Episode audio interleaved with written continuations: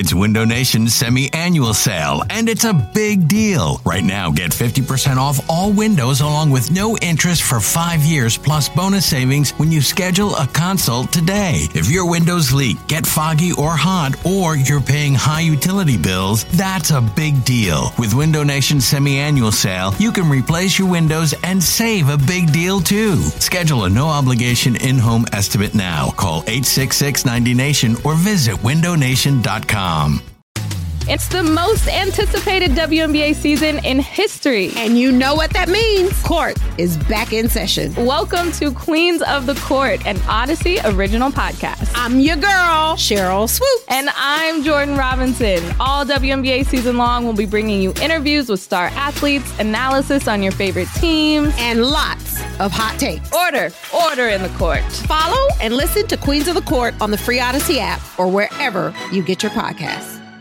Let's go right now to our guy who checks in each and every post game show. You can hear him go birds with James Seltzer on Saturday afternoons from 1 to 3. Of course, the, the Go Birds podcast as well with James and all of his appearances during the week. Eliot Shorr-Parks. Eliot, uh, let, let's take this from your time covering and as far back as you can remember. Is there a worst in, in the in the history of the Eagles since, you know, of your knowledge, a worst uh, regular season loss?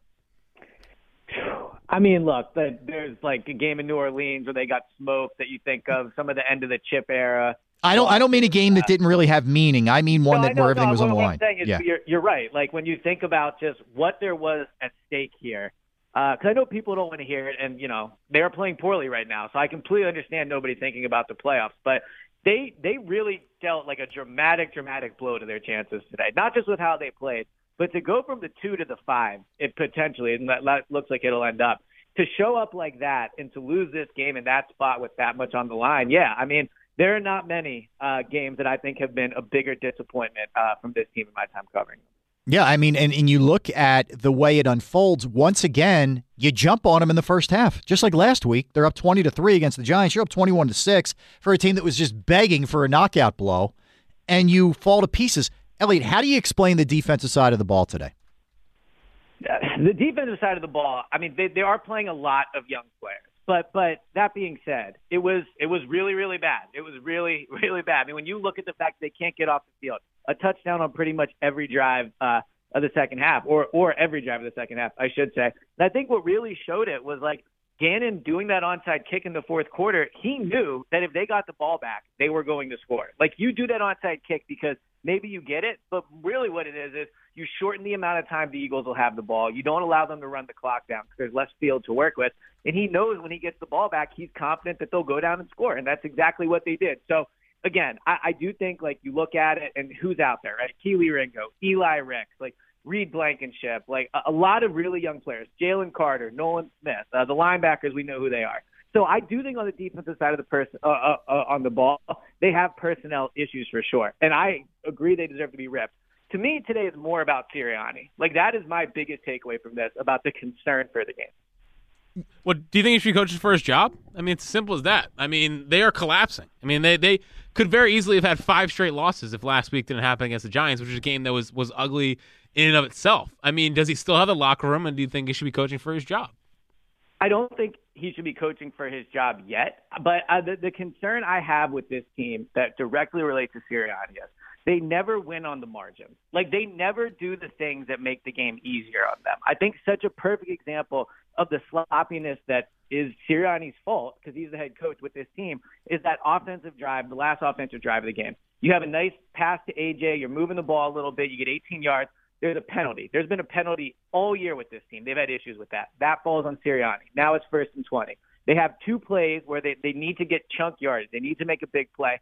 They're unable to do it. Two running plays, two unimaginative play calls. Like I, that, that's unacceptable. But to me, the timeout you burn there is such an, a bad indication of where this team is at. Like, why are you burning a timeout before third and 20 because of communication issues? Like, that is just it's such a sign of how sloppy this team still is. And I remember in training camp, these were problems, substitution issues, you know, uh, communication issues. Today, you see it. They were able to get plays off, but Julio is running on and off the field, unsure yep. of, if, of if he's supposed to be in. Patrick Johnson in a key goal line place is running on with like three seconds to go. Like we can talk about the talent issues and our players playing well enough on all those things. They are not doing the easy things that that are the difference between like winning this game and winning it comfortably and losing the game. Are we seeing that Steichen's acumen made up for a lot of Sirianni's shortcomings? I, I really don't think like Steichen would make a huge difference here. I think he's an experienced play caller and he's has more experience coaching at a higher level of the NFL. Like he's been a coordinator before, he's been in the league longer than Brian Johnson have. So so I'm not saying it wouldn't help, but ultimately like this is on Sirianni. Sirianni is the head coach. He is not only like so he should be managing all these things, but the only reason we talk about Brian Johnson and Shane Steichen is because Sirianni can't and won't call plays. Like he he doesn't think it's advantageous for this team for him to call plays, I believe, because he, you know, he likes to be able to to manage the game and do all those things, and that's fine. But if you're going to be someone who who's not going to call plays because of managing games, you have to be almost flawless at it, right? Like it's such a, a manageable skill that if you are going to not call plays and not be the offensive play caller, then you have to get everything correct. And I heard Jack say this earlier. And I think it's a great point. Like all year, even while I was one of the people that was saying, "Hey, they're winning. I think they're still a good team." There were every single post game hit. It was, "Why didn't they go for two against Minnesota? Why did the running back run it against Washington? Did they score too quickly against Pittsburgh?"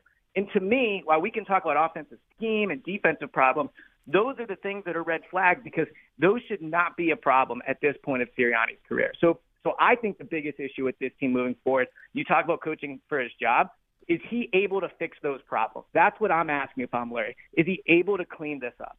Hey, do you think they've lost AJ Brown? I mean, the AJ thing is is so fascinating to me because I've been kind of annoyed with the not talking thing, but at this point, I'm kind of with him, you know. And and he comes off shaking his head. He doesn't talk to the media after the game. I mean, are they on the verge here of a, of a problem with AJ?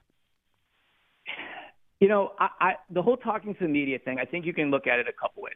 On one hand, what does it really matter if he talks to the media? But the other thing is, I do think it speaks to like he's a captain on the team, right? Like Brandon Graham talked today, Jason Kelce talked today, AJ did not. Like, and I, so while AJ is frustrated, I'm sure that he doesn't want to say something that he'll regret. I think it speaks to something about this locker room that one of their captains is, has been unwilling to talk during while the ship is sinking. So does he still have trust in the coaching staff? I think that's fair to wonder. Like you watch him walk up the field, shaking his head. He's been frustrated with the amount of targets early on in the year. Like there, there have been issues with AJ. But to me, I just think the not talking thing. It's not about like me as a media member. He said today, it's not about the media. It's more just like where's the leadership on this team right now with the team sinking. And so that's the bigger concern I have about it. Like his faith in the coaching staff, I think everybody's frustrated right now. They're making tons of mistakes. They're not winning games. I completely understand being frustrated. I just think if you're going to be a captain and you have Brandon, Jason, Kelce, and like older Hey everyone, this is Bret Boone. Would you know it? I've got a podcast going strong in our fourth year. Tune in as I sit down with my friends, some of the biggest names in sports, media, entertainment, for a lot of fun and in depth conversations. As you know, baseball's been my life. It's been in the family for a long time, but it's a lot more than that here. It's sort of like taking a ride in a golf cart around a beautiful track. Join me every week for multiple episodes on the Bret Boone podcast, available on the Audacy app or wherever you get your podcasts guys talking. I think some of the younger captains on the team should also be talking. Ellie, you, we talk about the defense, and yeah, there are a lot of different faces certainly in the secondary, but you can't use. I don't mean you, but there isn't the same excuse for the defensive line for the most part. I mean, you still have Reddick, you still have Cox, you still have Sweat, et cetera, et cetera. And once again, one sack this week. Once again, just trucked in the run game. How is that happening? Where all those resources are put in that uh, that defensive line? Yeah, well, they're not playing well enough. That's like, you know, certainly that, that could be the whole answer in a way. They're not playing well enough. Then you can look at situational things like when the secondary is not playing well, the quarterback throws the ball quick, and that makes it hard to get a sack. When they can't stop the run, they have less opportunities for sacks because they're not in, you know, they're not rushing the passer as much because they're running the ball. So I think it's a number of things for sure, but ultimately what it comes down to is nobody is playing well enough. Like that really is, is what it is on the defensive side of the ball. The players are not making plays. And, you know, Matt Patricia has not been a good coordinator really ever, besides having Bill Belichick on the sideline with him. So so that's a problem too. But with the defensive line in general, they're just not playing up to what they are right now. Jalen Carter's probably hit a rookie wall. Jordan Davis is a non-factor. Haason Reddick, you know, I think situationally has not been good. Josh Sweat hasn't made a play in a long time. Like it's just the reality of the situation is they're not getting their best players, and this team is meant and built to play with a lead and to rush the passer with that line, and that's not happening right now. Bigger mistake: uh, Jordan Davis over Kyle Hamilton, or uh, Nolan Smith over Joey Porter Jr. you know, I, look, I, I think that look, they both look like mistakes now. I guess I don't know if Kyle Hamilton makes a huge difference on this team. Joey Porter Jr. is having a good year, I guess, but ultimately, like when I look at this team, I look at why it's flawed and why is it where it's at. It it has to fall on Sirianni. Like he is the one right now. Like we didn't. None of us thought this roster going into the year had major flaws. Like we could point to the linebackers and say they're not great, but they had.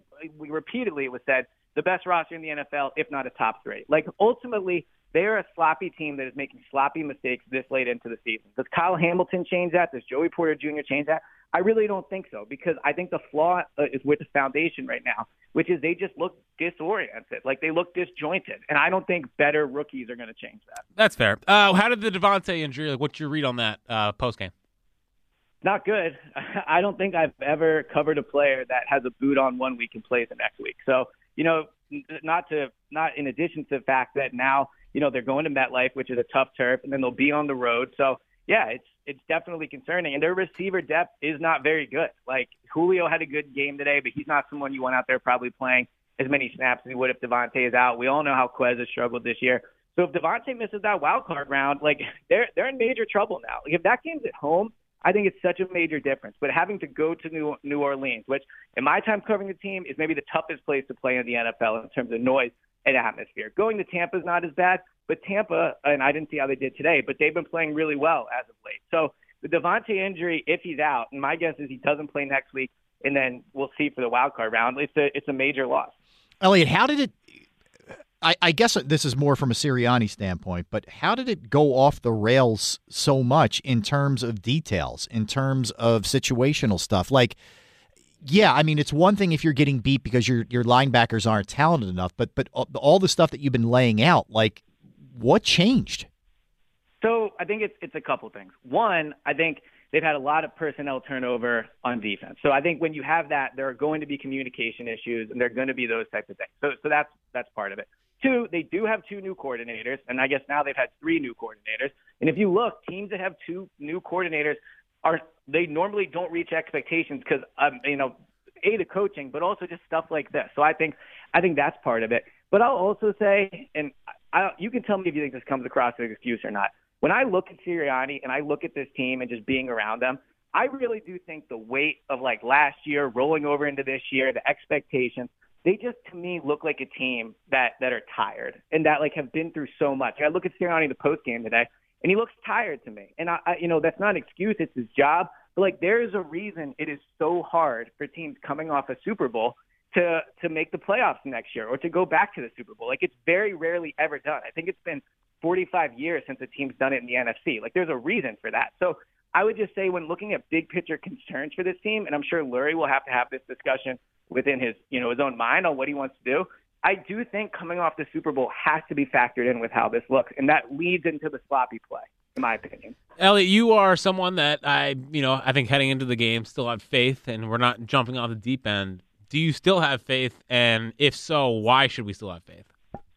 I think the reason to still have faith is because when this team plays at its best, and it's still in there somewhere, I believe, they just they play a better game than most teams. Like uh, going on the road in the first round is going to be tougher than being at home, but I think they win that game. The real blow to to the faith and to like the people that still thought they could make a run is you're going to San Francisco in the second round. Like you could say you're going to have to go there no matter what. Like you might as well get it out of the way, and maybe they don't end up doing that. But for someone, as you said, that I, you know, four hours ago, I believed that they were going to make a run. I did believe in this team. The seeding thing is such a major blow if they end up as the five seed. So who knows what happens? But to me, if you go from the two to the five, it's hard to have faith that they'll make a Super Bowl run. Eliot, we appreciate it, man. Thanks for hopping on, as always. Yep, sounds good. Happy New Year, guys. Way to You answer too. the tough questions, pal. Thanks, tough Eliot. questions. Talk to you guys. All right, Eliot. Take care. That is Eliot. Sure. I mean, we grilled. We grilled him. I mean, he got he got grilled. I know. Yeah, he's, he's he, he got. He, Hey, man. I mean, it's it's what happens when you get dorched. E- Did, we, exactly. did we just dorch Eliot? He didn't get dorched. Nah, no, didn't no, get dorched. no. That wasn't a full dorching. That was like a half a dorch.